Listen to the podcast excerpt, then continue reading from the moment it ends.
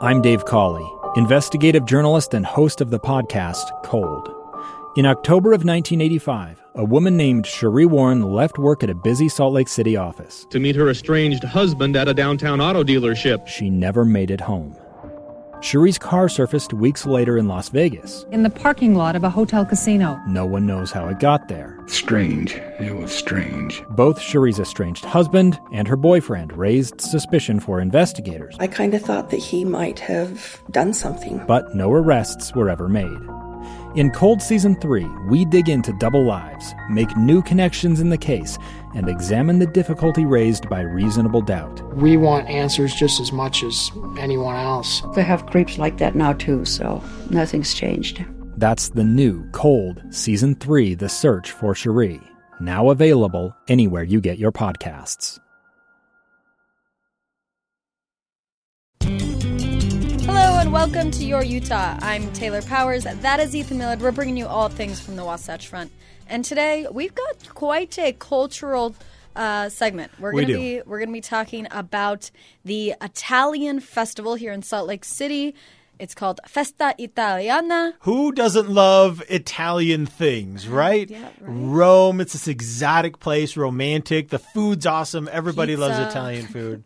But before we get into Italy, we're gonna go a little bit south and do the Greek festival. awesome. And uh, this is a this is a a Salt Lake what what what's the word I'm looking for?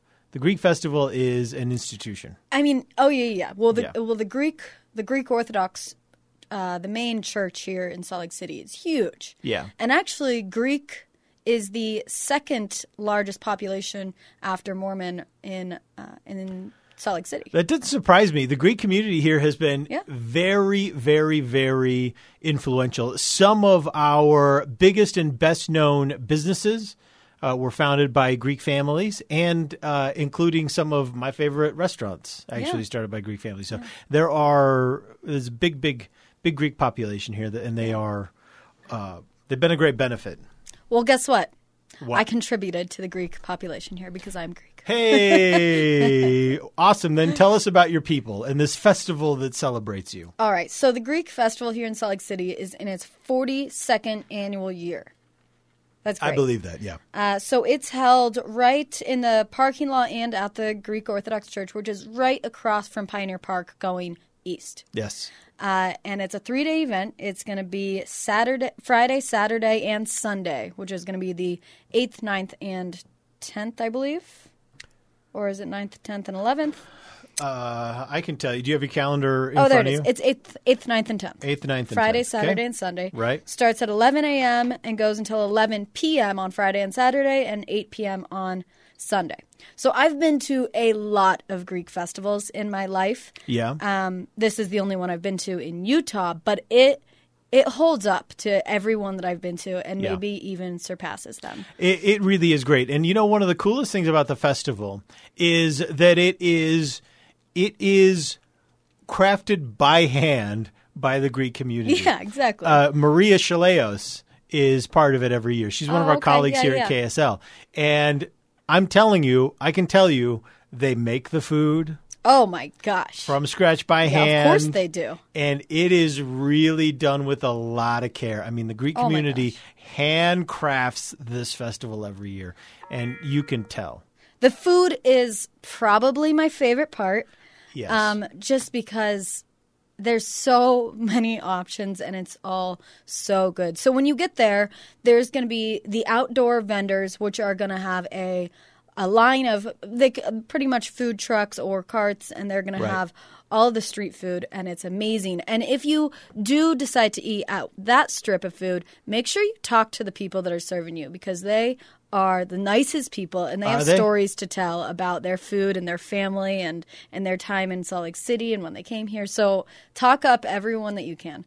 and then inside, inside the main area is going to be a line of bars and a buffet style. So then they're going to have a whole buffet section that you can walk through. and that's where they really bust out the homemade. Oh my gosh. handcrafted Yeah. Greek food. Yeah, you're going to see some incredible things. Yeah. But then on top of that, they have another section inside the church that has a Greek market So you can go in and they've got all sort of gifts and things that you can buy and take home. And then they have the bakery section, which they have about six different bakeries lined up. And you can go and get a box and pick out a bunch of things and talk to them about what options. And then in that same area is going to be the other little market with, with vendors um, selling Greek jewelry and crafts and art.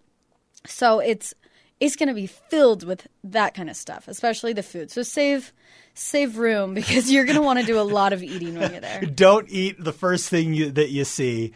Get in there, try a lot of things. But before you get too full, make sure you save some energy for the dancing because they do Yeah. a lot of classic Greek dancing and it's really easy to pick up because I I learned all those dances when I was a kid and they they're really fun. It seems like if you just go in with a lot of enthusiasm, Yeah.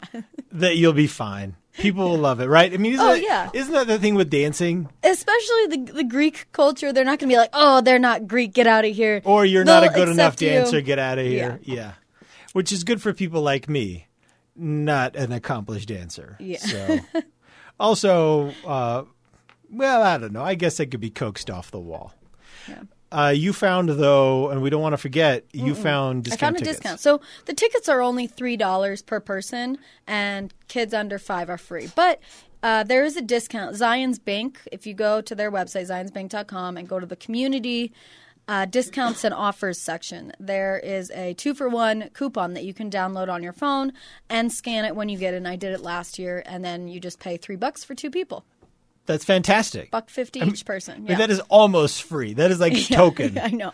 That is like token. So I- Exactly. I, don't and it think- supports the Greek community, the Greek organization, and, you know, really helps them out. Yeah, so. it- they put it to good use, and and you're right. The Greek community is, uh, you mentioned this kind of at the beginning. The Greek community is a is an important part of our local scene. yeah, yeah. and they and they always have been. I mean, these Greek families go back generations. Really accomplished civic and business leaders. Yeah, they, they really have. Yeah. They've really shaped Salt Lake City. Mm-hmm. They they have they have. Cool. So check it out and make sure to talk to as many people you can, eat as much food as you can, That's a dare. and don't be shy to dance. All right. Uh, when we come back, the Italian festival, the weekend after the Greek festival, it's a one-two punch for, of European cultures, classic European cultures here in Salt Lake. We'll tell you about it when we come back.